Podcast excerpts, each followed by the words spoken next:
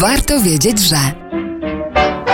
Warto wiedzieć, że człowiek to taka istota, która wiele wysiłku wkłada w doskonalenie technik budowy mieszkań, domów i całych miast.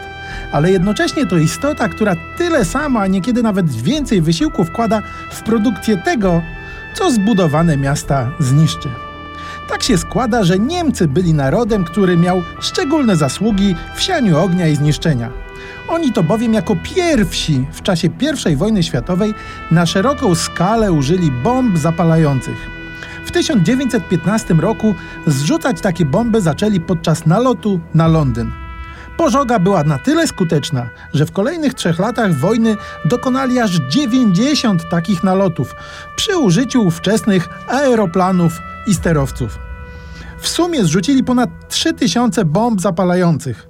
To robi wrażenie, biorąc pod uwagę, że każda z nich to z założenia jedynie początek pożaru, który w gęstej zabudowie może się rozprzestrzeniać. W okresie międzywojennym i po wybuchu II wojny światowej różne kraje rozbudowywały cały arsenał bomb zapalających. Do tego doszły bomby burzące i odłamkowe, ale bomby zapalające wciąż miały siać dzieło zniszczenia, zamieniając miasta w rozprzestrzeniające się morze pożarów. Ale i Niemcy też się doigrali. Sami tylko Amerykanie w ciągu czterech lat ich uczestnictwa w wojnie zrzucili na Niemcy i Japonię już nie 3000, ale 47 milionów bomb zapalających.